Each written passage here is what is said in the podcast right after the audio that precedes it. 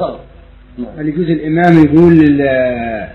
آيات الكرسي ويس- ويسبح 99 وبع- وبعدين الناس بعديه يقول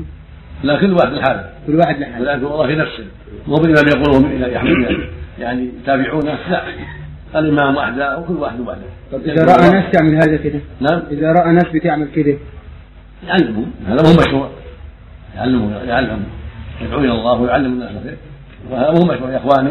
كل واحد يدعو بينه وبين نفسه ويذكر الله بينه وبين نفسه